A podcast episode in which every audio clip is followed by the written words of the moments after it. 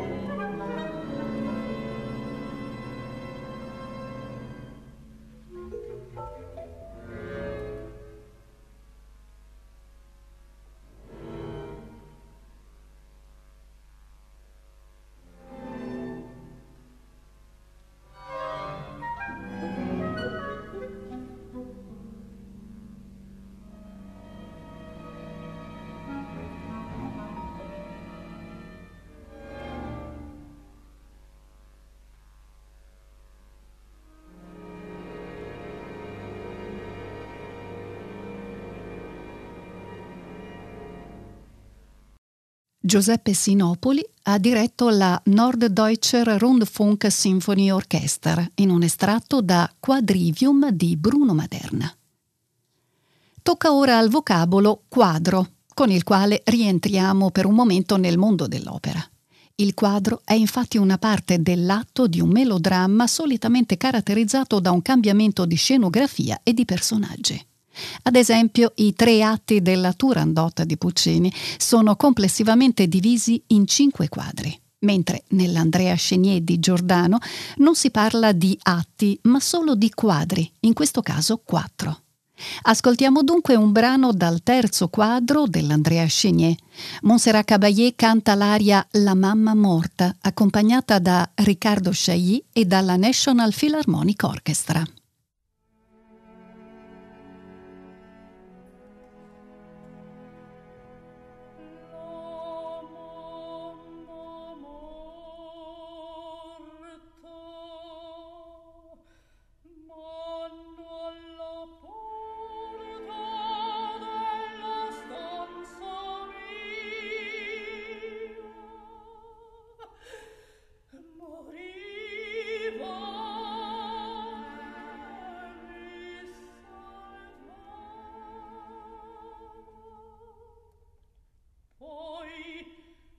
Teo!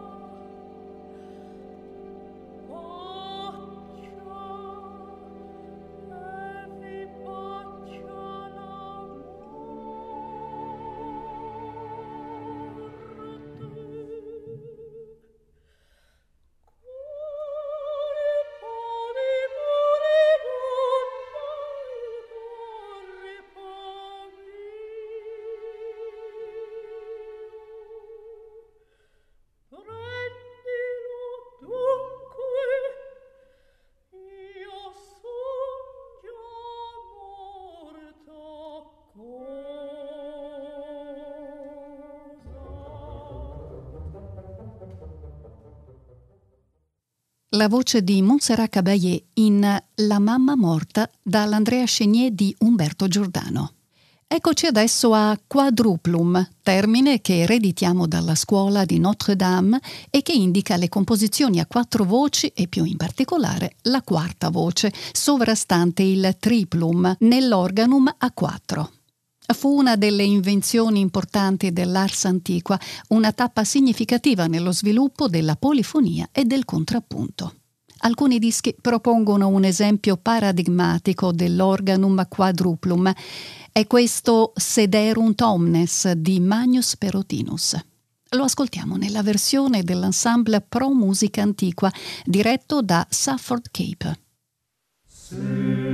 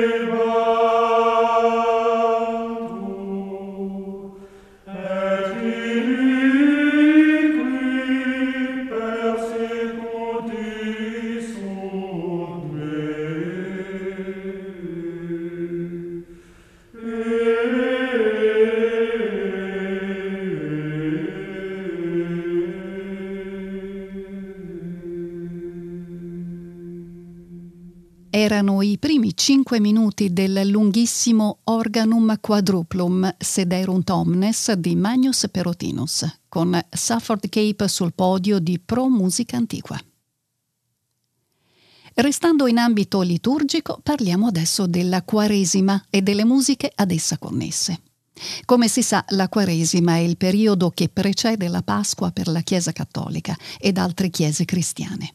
Inizia con il mercoledì delle ceneri e si conclude il giovedì santo.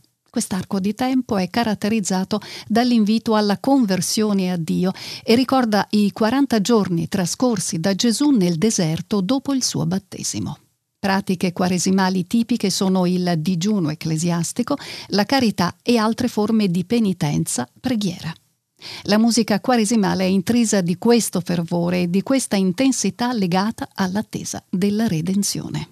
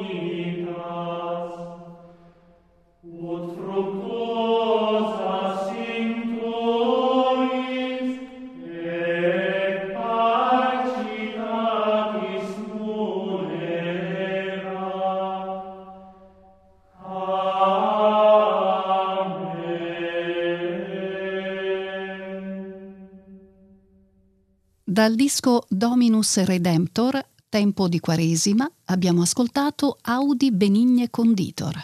I cantori gregoriani erano diretti da Fulvio Rampi. Avremo adesso due ascolti bachiani connessi all'aggettivo ordinale quarta.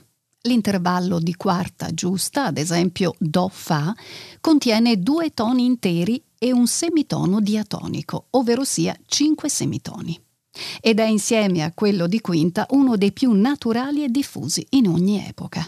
Per fissarne un chiaro esempio, ricorriamo ovviamente alle celebri variazioni Goldberg di Johann Sebastian Bach.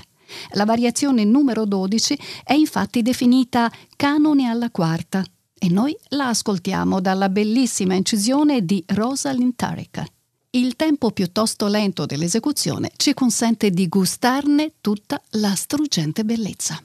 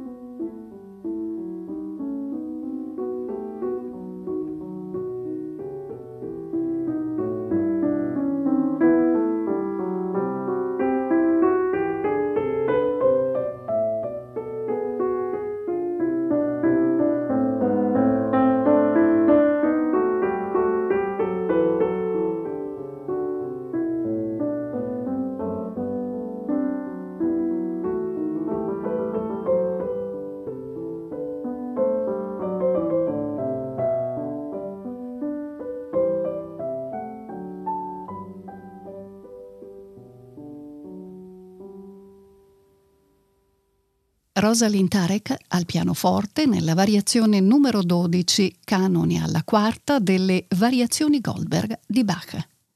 Il secondo ascolto si aggancia alla bellissima aria sulla quarta corda, arrangiamento che August Wilhelmi fece del secondo movimento della terza suite orchestrale di Bach. L'arrangiamento differisce dall'originale in quanto la parte dei primi violini è trasposta verso il basso in modo che possa essere suonata interamente sulla corda più bassa, cioè la corda Sol, che corrisponde appunto alla quarta corda del violino ed è suonata da un singolo violino, anziché da tutto il gruppo dei primi violini. Brano dal fascino magico, lo ascoltiamo nell'impeccabile interpretazione di Nathan Milstein.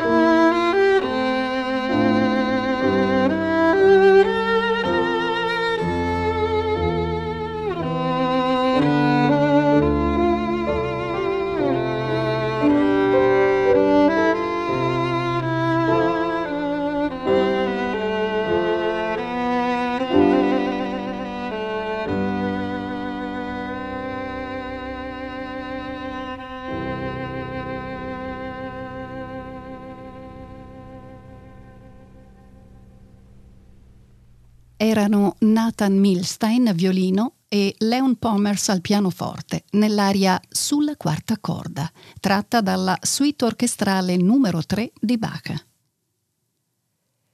L'ultimo termine di oggi è quartettino, una forma più ridotta e semplificata del tradizionale quartetto.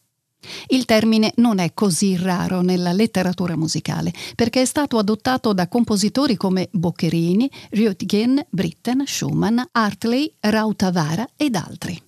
Abbiamo messo in scaletta il tempo di minuetto dal quartettino detto La tiranna spagnola di Luigi Boccherini. Del nuovo quartetto che lo esegue faceva parte con Carlo Chiarappa, Andrea Tacchi e Andrea Nannoni il grande Piero Farulli.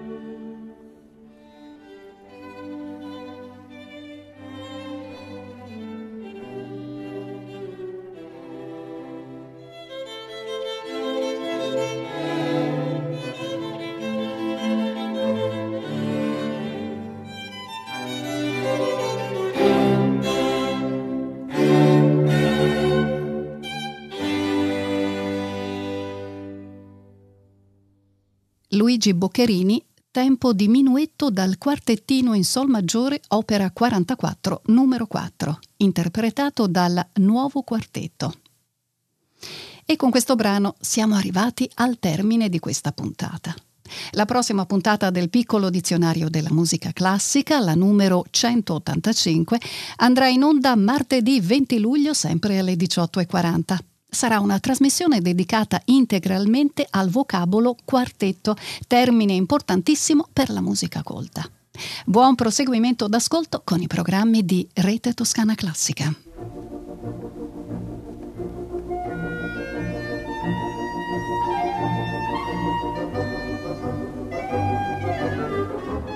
Abbiamo trasmesso Piccolo dizionario della musica classica a cura di Claudio Martini.